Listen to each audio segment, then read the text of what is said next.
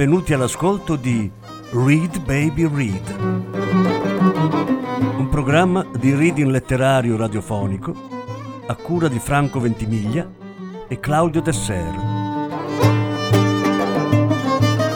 Voce Franco Ventimiglia. Regia Claudio Desser.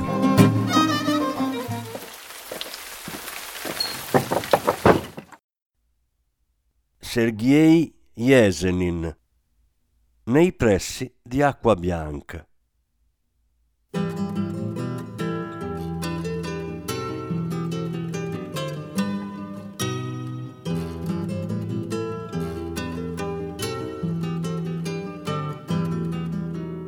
Mi piace spettinato camminare col capo sulle spalle come un lume, così mi diverto a rischiarare il vostro autunno senza piume. Mi piace che mi grandini sul viso la fitta sassaiola dell'ingiuria. Mi agguanto solo per sentirmi vivo al guscio della mia capigliatura.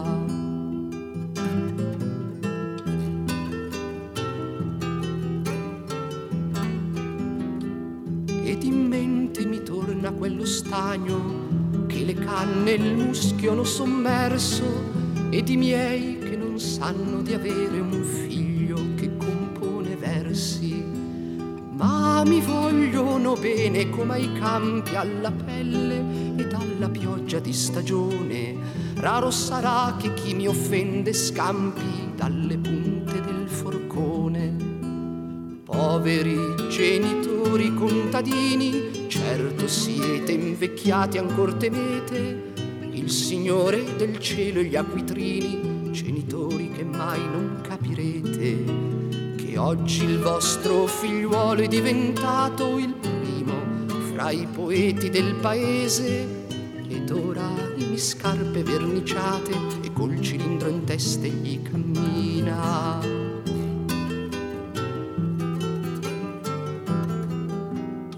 ma sopravvive in lui la frenesia di un vecchio mariuolo di campagna e ad ogni insegna di macelleria la vacca si inchina sua compagna e quando incontra un vetturino gli torna in mente il suo concio natale e vorrebbe la coda del ronzino regger come strascico unziale.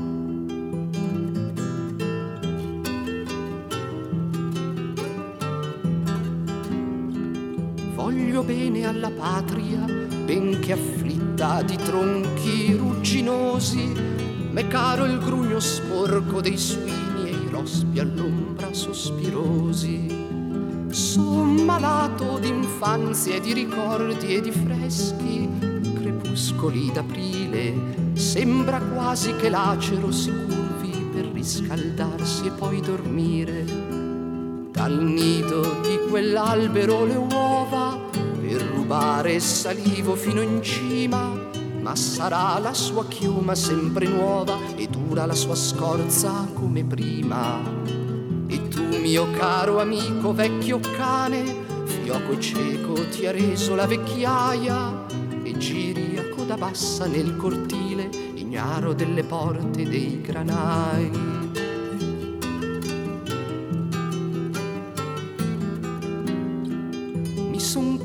Cari i miei furti di monello quando rubavo in casa un po' di pane e si mangiava come due fratelli una briciola l'uomo ed una il cane. Io non sono cambiato, il cuore di pensieri son gli stessi. Sul tappeto magnifico dei versi voglio dirvi qualcosa che vi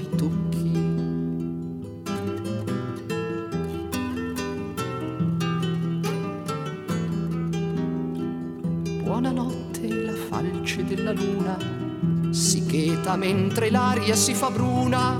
Dalla finestra mia voglio gridare contro il disco della luna.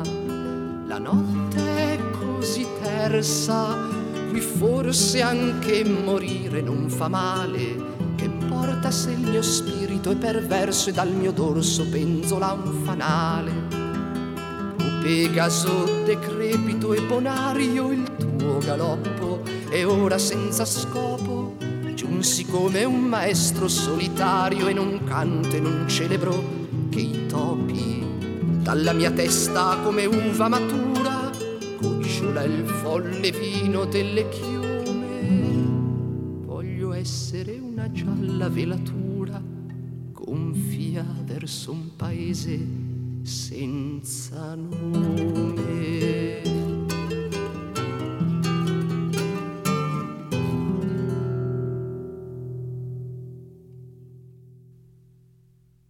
L'estate era silenziosa e soleggiata. Il cielo, anziché azzurro, era bianco e anche il lago, che guardava il cielo, sembrava bianco. Solo presso la riva vacillava sull'acqua l'ombra del salice e dell'izba di Cornei Budarca. Talora il vento sollevava sulla sabbia un'intera nuvola di polvere, investendo l'acqua e l'izba di Cornei. Poi, quando si quietava, dalla sabbia, nereggiando, affioravano massi in un punto esposto al vento, ma da essi non veniva ombra. Cornei Budarca pescava su un lontano versante del fiume e sua moglie Palaga ogni giorno stava sul balconcino d'ingresso e guardava ora in quella direzione dove nereggiando affioravano massi in un punto esposto al vento, ora al cielo color latte il salice solitario sotto la finestra faceva cadere la lanugine. L'acqua, ancor più silenziosamente, abbracciava la riva. E forse per la calura dell'acqua, forse perché in tutto il corpo sembrava traboccare il latte, Palaga pensava al marito, pensava come trascorrevano bene il tempo, quando entrambi, stretti l'uno all'altra, passavano la notte nel fienile ai suoi occhi azzurri e in generale a tutto ciò che le rimescolava il sangue. I pescatori scendevano lungo il fiume dal giorno di San Pietro sino ai freddi invernali. Palaga contava i giorni quando Cornei doveva tornare. Pregava Santa Maddalena perché arrivassero più presto i freddi e sentiva che il sangue cominciava a ribollire ogni giorno sempre di più. Le labbra diventavano rosse come il caprifoglio, il petto si gonfiava e quando lei, accarezzandosi prudentemente, passava su di esso una mano, sentiva che la testa le girava, le gambe le tremavano e le guance ardevano. Palaga amava Cornei, amava il suo petto forte, le braccia con cui piegava gli archi, le piacevano in particolare le sue labbra. Ripercorrendo il passato, Palaga si univa a Cornei mentalmente, tanto che sentiva perfino il suo respiro ardente, la tiepida umidità delle labbra. Allora il corpo cominciava a farle male ancor di più, e ciò che sarebbe stato possibile le sembrava un delitto. Ricordava come si era promessa a Cornei, che se lo lasciava andare anche una volta non lo teneva più, e tuttavia, nascondendo tutto dentro di sé, si agitava da ogni parte, come legata, e cercava di trovare una via di uscita. Abbassando la testa sulle ginocchia, guardava il sole che scendeva dietro l'alto monte. Era ormai sera e sull'acqua bianca una piccola barchetta fragile aveva raggiunto un isolotto sabbioso ricoperto di sterpi. L'uomo che sedeva sulla barca scese e curvandosi scivolò sulla sabbia. In Pelaga scattò una decisione per lei incomprensibile.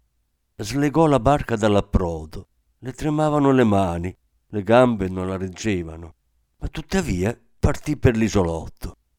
Muovendo i remi, raggiunse l'isolotto quasi con tre spinte e stando sulla prua notò che l'uomo sulla sabbia raccoglieva granchi. Lo guardava come se fosse la prima volta. Tremava tutta. Quando l'uomo si girò e guardandola coi suoi freddi occhi da pesce, li socchiuse con malvagità, Palaga rabbrividì tutta, si contrasse. La sua passione, così le parve, era caduta sul fondo della barca. Il diavolo mi ha confusa, mormorò, e fattasi il segno della croce, girò la barca e senza togliersi il vestito si gettò dalla riva in acqua. era la vigilia di Santiglia. Dal sarafan scendevano gocce d'acqua quando lei entrò nell'izba e le sue labbra sembravano livide. Con le mani bagnate prese i fiammiferi dalla teca delle icone, accese un lumino e inginocchiatasi cominciò a pregare. Ma di notte, quando si coricò con la camicia bagnata, il suo corpo di nuovo sentì calore e di nuovo scoppiò una fitta sotto le ginocchia denudate. Si alzò, corse al fiume, immerse la testa rovente nell'acqua e per stordirsi si mise ad ascoltare il vento che ululava. Un'ossessione, pensò lei. Bisogna pregare e osservare il digiuno. Il vento muoveva la sabbia, l'acqua si increspava, si raffreddava e guardando il fiume Palaga sussurrò Signore, presto, presto le gelate. Allo spuntare del giorno lei si incamminò verso il villaggio per la funzione. Il villaggio era a sei verste d'acqua bianca. La strada si snodava in mezzo alla segale. Lei camminava all'alba, quando era ancora lieve il cammino e faceva fresco. Aveva i piedi stanchi, si tolse le scarpe, se le legò con un nastrino alla spalla, si sforzò, facendo luccicare i polpacci bianchi, di camminare sulla rugiada e il fuoco che tormentava il suo corpo si quietò. Anche in chiesa pregò per una cosa sola, perché arrivassero presto i freddi, e guardando l'icona di Maria egiziaca, soffusa di rossore, le chiese la forza di vincere la sua lussuria, ma i suoi pensieri devoti si confondevano coi ricordi dell'amore ardente. Ne aveva coscienza e cadendo in ginocchio batté la fronte sul pavimento di pietra fino a provare dolore. Ritornare indietro per la strada le parve più difficile. Dal corpo tormentato grondava il sudore, la camicia si attaccava al corpo, gli occhi si annebbiavano e non vedevano nulla. Non ricordava come fosse arrivata al crocevia di strade di circonvallazione e tornò in sé solo quando un viandante, raggiuntala, la chiamò e l'afferrò per una spalla. Ehi tu, donna, vai lontano, eh?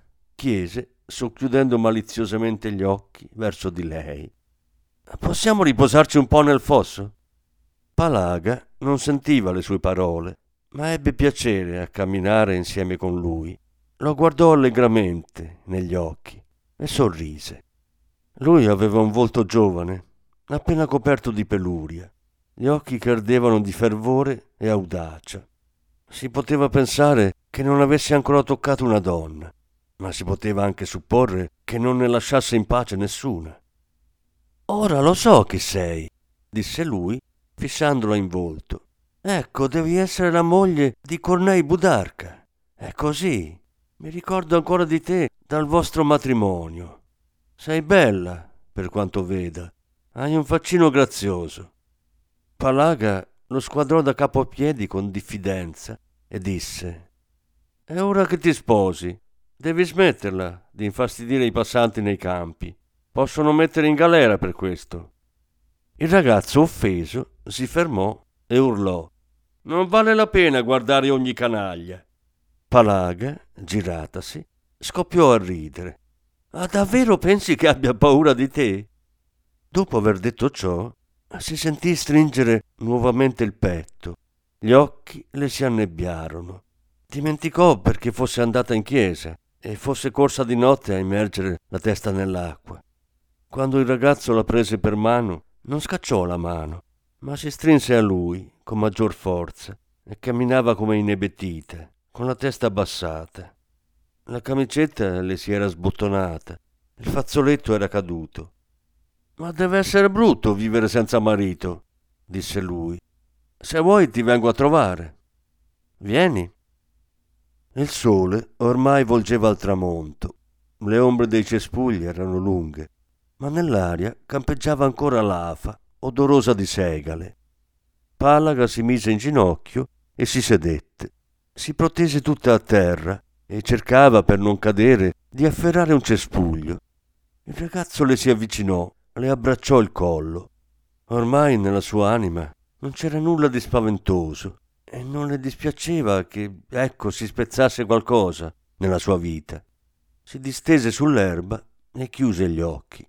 Sentiva che il ragazzo con le guance roventi si stringeva al suo petto, le sue labbra un po' amare per il tabacco. E quando avvertì le sue mani ruvide, si alzò e lo spinse da una parte. Non bisogna, disse lei, ansante, e abbassando la testa si distese nuovamente sull'erba. Non bisogna, ti dico. Quando colpì il ragazzo sul volto, lui rimase attonito e, approfittando di ciò, lei scappò verso casa, raccogliendo l'orlo della gonna. Il ragazzo indietreggiò. Sulla curva lei notò solo il suo berretto balenante. Balzò e sgattaiolò velocemente sulla segale. S'acquattò a terra e cercò di non emettere alcun suono. Era già smorzata la luce del giorno. La luna uscì sul campo con le corna bianche. Il cielo da bianco s'era fatto scuro e lei sedeva e non voleva alzarsi. Quando la notte si fece completamente azzurra, quando le stelle furono spente, con circospezione sollevò la testa e guardò la strada. Svaporava la nebbia e la sua frescura odorava di latte appena munto. Aveva paura di camminare. Le sembrava che il ragazzo si fosse nascosto in mezzo alla segale, sulla strada, e l'aspettasse. Il cielo si schiarì, un venticello giunto da sud si levò verso le nuvole e agitò le ultime scintille delle stelle sfavillanti. Sopra la segale si accese una striscia di aurora, si sentì un cigolio di ruote. Riavutasi dallo spavento, Palaga uscì verso il sentiero e cercando di capire da dove venisse il cigolio di ruote, andò incontro a esso. Avvicinatasi ai carri, chiese se le dessero un passaggio fino ad Acqua Bianca. La donna che sedeva sul primo carro fermò il cavallo e scosse la testa. Come fai a non aver paura? È notte e Dio solo sa da dove vieni. Ma i campi di segale si aggirano in molti Sarebbe meglio aspettare un po'. Ho aspettato, rispose piano Palaga. Mi si è avvicinato uno quando era ancora sera. Sono rimasta nella segale. Ho aspettato che venisse qualcuno. Hai fatto bene ad aspettare. Quando la donna, sul pendio verso Acqua Bianca, girò a sinistra, Palaga scese, la ringraziò e si diresse verso casa. Le scarpe erano fradicie di rugiada le dita dei piedi erano intirizzite, ma lei non ci faceva caso. Era piacevolmente consapevole di aver sconfitto il peccato. All'improvviso rabbrividì tutta. Il ragazzo sedeva sul balconcino della sua isba e nel vederla cominciò a salire, agile e veloce, sulla collina. Quando lei tornò in sé, lui le era già accanto e l'afferrò per le braccia. Ma che fai? disse lui, digrignando i denti. Prima mi stuzzichi e poi ti nascondi. Ora non ti lascio più andare. Urla quanto vuoi, sei mia. Palaga stava impalata, con gli occhi spalancati. Ciò che la soffocava scaturì nuovamente dal cuore e all'improvviso corse per tutte le vene. Capì, guardando il ragazzo, che non fuggiva da lui, non si era nascosta nella segale per lui, Allontanando le sue mani, lei si chinò fiaccamente a terra. Il ragazzo cadde alle sue ginocchia. Lei si morse un labbro con forza e sul mento le corse uno zampillo scarlatto di sangue. Allora, maledetta, ti prenderai gioco di me ancora a lungo? urlò il ragazzo e agitando una mano la colpì in faccia. Il dolore in lei scacciava ciò di cui aveva paura ai colpi inferti lei porgeva il petto, la testa, avvertì una fitta alle tempie e si mise a gemere sommessamente. Il suo volto gonfio, pieno di lividi, spaventò il ragazzo, che dandole un calcio sul ventre, raccolse il suo berretto caduto, asciugò il sudore che grondava dalla fronte e andò nel campo dalla strada. Il sole si levò alto sull'acqua la sabbia su cui lei giaceva divenne ardente. La testa le faceva ancor più male per l'afa, le labbra si erano seccate. Sollevatasi sui gomiti, si trascinò verso l'acqua. Le mani si scorticavano sulle pietre. Il sarafan si strappò. Nell'acqua, immergendo il volto, lavò il sangue rappreso sulla pelle, bevve un po' e si diresse lentamente verso casa. Sul balconcino c'erano mozziconi, fiammiferi e un sacchetto di tabacco dimenticato. Salita sull'ultimo gradino, si sedette e sospirò fiaccamente. L'acqua divenne turchina per il freddo. Il salice, che stava accanto all'izba di Cornei, si incurvò e fece cadere su di essa le sue foglie gialle. Il cielo si velò di nuvole. Il fiume ormai non scorreva silenziosamente come d'estate, ma spumeggiava e gorgogliava. Palaga ogni giorno aspettava il marito e infine questi ritornò. Quel giorno sull'acqua c'era la nebbia. Quando Cornei attraccò con la sua barca, Palaga non lo vide dalla finestra Seppe che era arrivato quando il cane abbaiò e guaì allegramente. E il cuore smise di battere, le gambe tremarono e ansimando Palaga gli corse incontro. Ma lo vide e le caddero le braccia. Cornei era come uno scheletro. Del volto barbuto si vedeva solo il lungo naso. Le guance erano smagrite, il petto scarno. Cos'hai? urlò quasi e incrociando le braccia come per un presentimento tremendo si fermò. Niente, sorrise stancamente Cornei. Mi sono ammalato un po', ecco, sono dimagrito. Nelle sue parole era celata la tristezza. Entrarono nell'izba. Senza togliersi il berretto, si distese sul letto e chiuse gli occhi. Palaga si sdraiò accanto a lui, il cuore le batteva. Stringendosi a lui, Capiva che faceva qualcosa che non doveva affatto, ma non riusciva a fermarsi. Avvertendo il suo tremore, Cornei si alzò e con un sorriso amaro scosse la testa.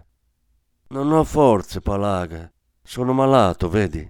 E guardandole il petto rigoglioso e le guance rosse, le accarezzò le spalle e i capelli mossi. Da quando Cornei non si alzò più dal letto, Palaga impallidì e imbruttì perfino. I suoi occhi si incavarono. Sulle labbra comparvero due rughe arcuate. La pelle ingiallì. Ti sono venuto a noia, disse Cornei, ciondolando la testa dal letto. Sei stremata, tanto che non hai più il viso. Palaga non rispose, ma le dispiacque che dicesse così. Per l'amore che gli serbava, lei poteva sopportare molto di più. Cornei intuiva perché era svanito il suo rossore, perché erano sbiancate le labbra ed era imbarazzato e triste.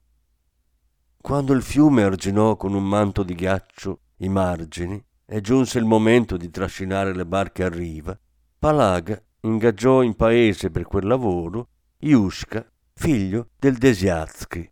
Era ormai il momento di aggiustare le nasse danneggiatesi durante l'estate e Iushka si mise al lavoro Porgendogli i fili, Palaga casualmente gli toccava le mani. Le mani erano roventi per il lavoro, scottavano piacevolmente e Palaga avvertì un nuovo turbamento. Sedeva spesso sul letto sul quale era sdraiato Cornei e ancor più spesso il cuore le si fermava quando Yushka, come passando per caso, le sfiorava le spalle con una mano. Una notte mentre Cornei vaneggiava della sua barca, lei scese con cautela dalla panca su cui giaceva, strisciò verso Yushka, all'angolo del pavimento. Alla finestra soffiava il vento e la camicia sulla sua schiena sobbalzava dallo spavento. Yushka dormiva. Il suo petto ora si alzava, ora si abbassava, e il volto lanuginoso e giovane, ancora puerile, sembrava odorare di menta germogliata. Accostandosi al suo letto, gli tolse la coperta. Yushka si mosse e si voltò dall'altro lato. Le tempie le martellavano. Nel buio vide le sue spalle denudate. Con prudenza salì sul letto. Yushka si svegliò. Al primo istante sul suo volto apparve lo stupore. ma capì e alzatosi le si avvinghiò addosso come un'anguilla. Palaga non capiva più niente, tremava come in preda alla febbre. Mentre giaceva nuovamente sulla panca, le sembrava che tutto ciò che era stato alcuni minuti prima fosse accaduto da molto tempo, fosse ormai passato, e fu colta da compassione. Le sembrò di aver perso qualcosa. La memoria annebbiata la costrinse ad alzarsi, accese la lampada e prese a frugare sotto il tavolo, sopra e sotto la stufa, ma dappertutto era vuoto. È il mio animo che è vuoto, pensò subito, e rabbrividendo si abbassò sul pavimento con la lampada. Fino all'alba rimase seduta alla finestra, a guardare imbambolata come sull'acqua ormai ghiacciata si stendeva la neve. Ma appena cominciava a tornare in sé, il suo cuore doleva, ricordava che la vita con Cornei si era spezzata, che sulla loro felicità ora c'era un nodo, e guardando Yushka, addormentato, avrebbe voluto piantargli le unghie nel collo e soffocarlo. Il volto di Yushka era soffuso di un pallore invisibile, ma a lei chiaro, e guardandolo cominciava a capire che ciò che la respingeva da lui non era in lui, ma dentro di lei, e che non voleva soffocare lui, ma la tentazione che era nel suo animo. Alcune volte si avvicinò a Cornei addormentato, ma guardando i suoi occhi serenamente chiusi, sussultò e con le mani sulla testa cominciò a camminare per l'Izba. Quando l'alba faceva ormai capolino alla finestra, lei si spaventò del giorno imminente. Finché era buio, finché nessuno vedeva la sua faccia e le labbra pallide, era più semplice per lei. All'improvviso ebbe voglia di andarsene, andare fin dove guardavano gli occhi, pur di soffocare la coscienza che la tormentava. Aperta la porta, Palaga uscì sul balconcino e guardò il fiume. Il luogo dove s'era lavata dopo le percosse era ricoperto di neve. Si ricordò quanto più felice era stata allora, quando ai pugni inferti aveva offerto il petto e la testa, e afferrando per il collo il cane che le stava accanto, scoppiò in singhiozzi. Il cane all'inizio si agitò, scodinzolò, ma sentendosi stringere alla gola cominciò a ululare e il suo ululato confluì in un unico urlo, triste e grave, per una perdita.